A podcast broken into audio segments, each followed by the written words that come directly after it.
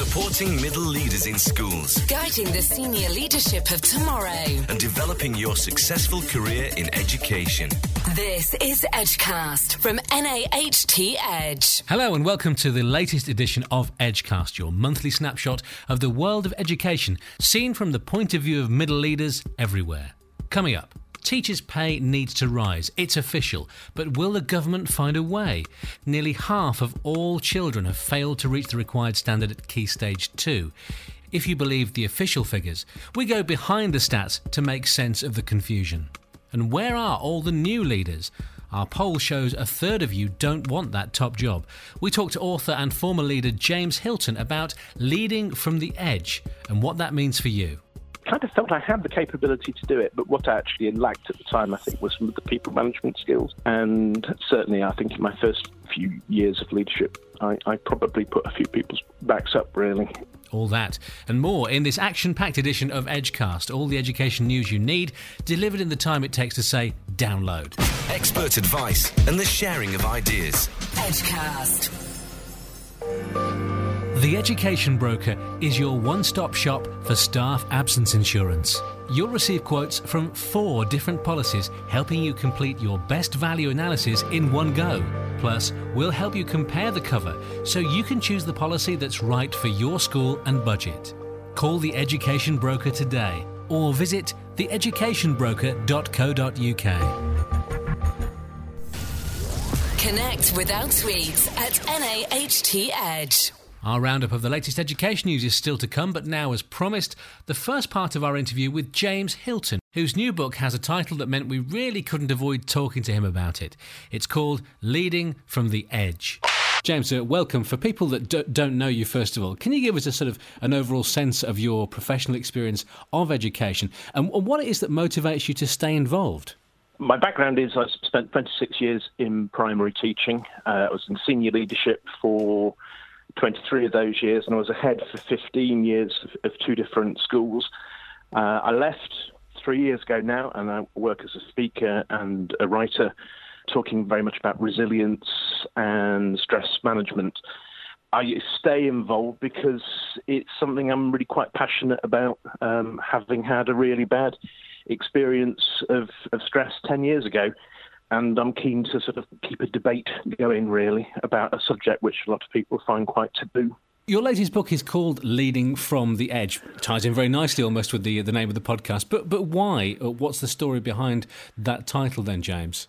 There are other books leading from the middle, leading from all sorts of places, but I think for me, the idea was very much that uh, when you're in a leadership position, you spend a lot of time looking forward, quite rightly. But sometimes, if you stop for a moment and, and look down, it can seem an awful long way down, and it can be a little bit scary sometimes. Um, and on the cover of the book, we use the image of somebody walking a tightrope, and that's what leadership can feel a bit like sometimes. And of course, within the book, you, you're very honest, searingly honest about your own experience of stress that I know you mentioned a few moments ago. Um, and, and you were a school leader. Can you give us a, a bit more background about your own individual story then? I was head of a very large primary school um, 10 years ago that was rapidly growing. Um, we were gaining 30 pupils a year, um, something like that. So we had a lot of building work going on, lots of staff changes, uh, budget issues. And so, on top of the pressures that most people were feeling at the time, we got all the issues associated around rapid growth.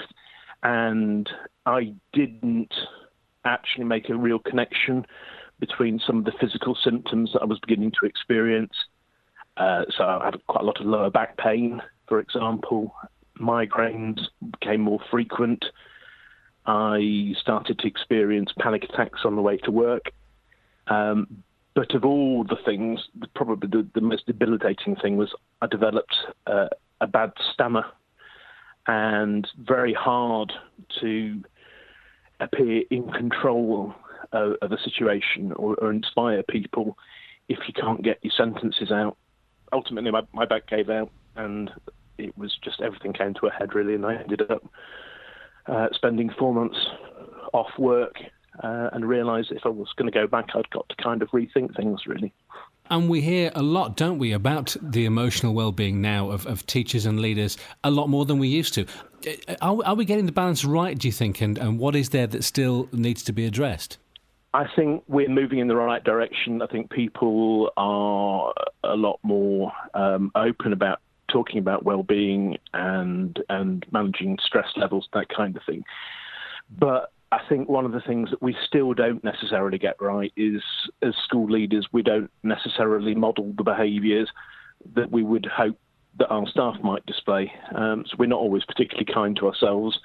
Uh, we work ourselves uh, in, into the ground sometimes, and if as leaders that's the behaviour we're, we're modelling, it's not perhaps terribly surprising that um, other members of staff feel that pressure too. Of course, stress and, and leadership of any ilk tend to go hand in hand. Uh, do, do you think a, just a, a, little bit, an iota of stress here and there, helps to, to maintain focus? I think it's useful to make the distinction between pressure and, and stress. Um, in, in, the book, I talk about stress as being an adverse reaction to too much pressure. Pressures can be a very good thing. Um, if I hadn't, for example, had a copy deadline uh, to finish the book, I wouldn't. I'm sure I'd never have got it done.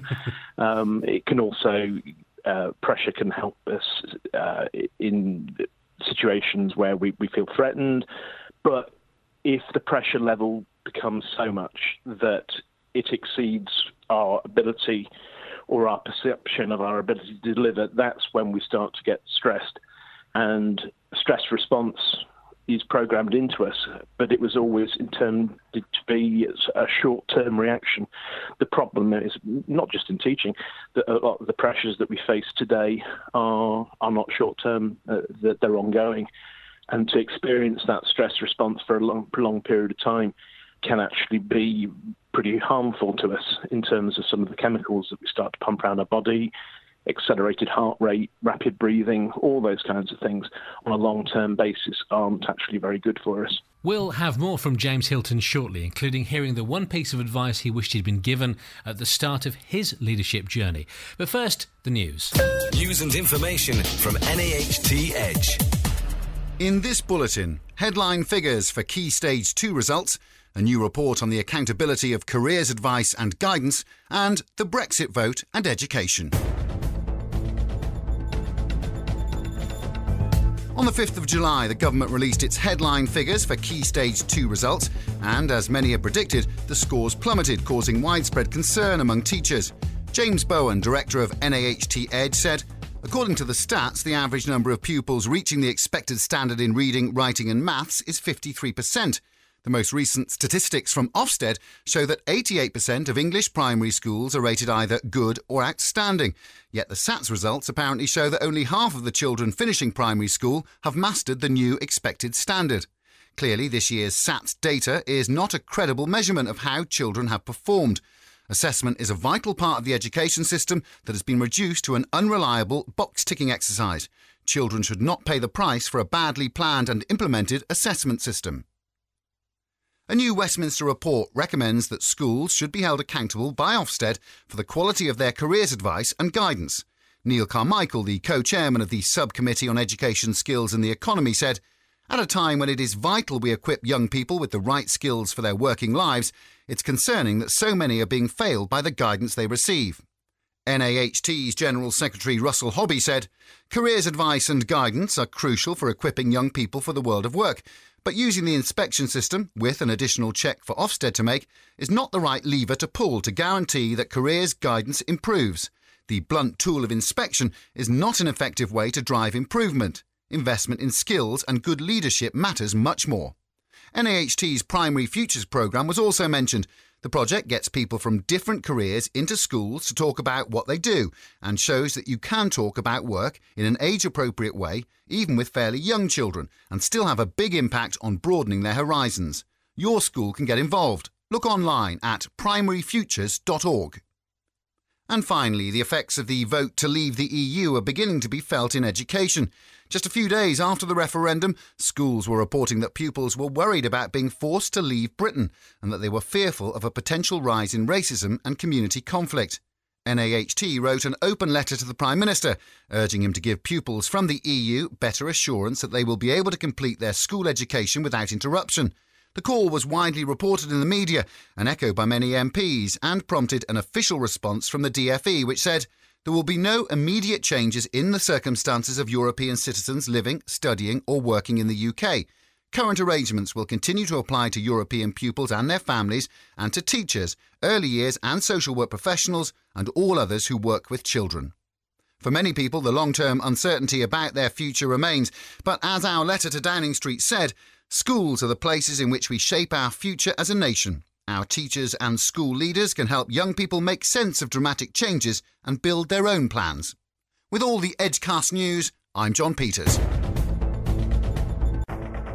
And for all the very latest education news, go online to nahtedge.org.uk slash news and views.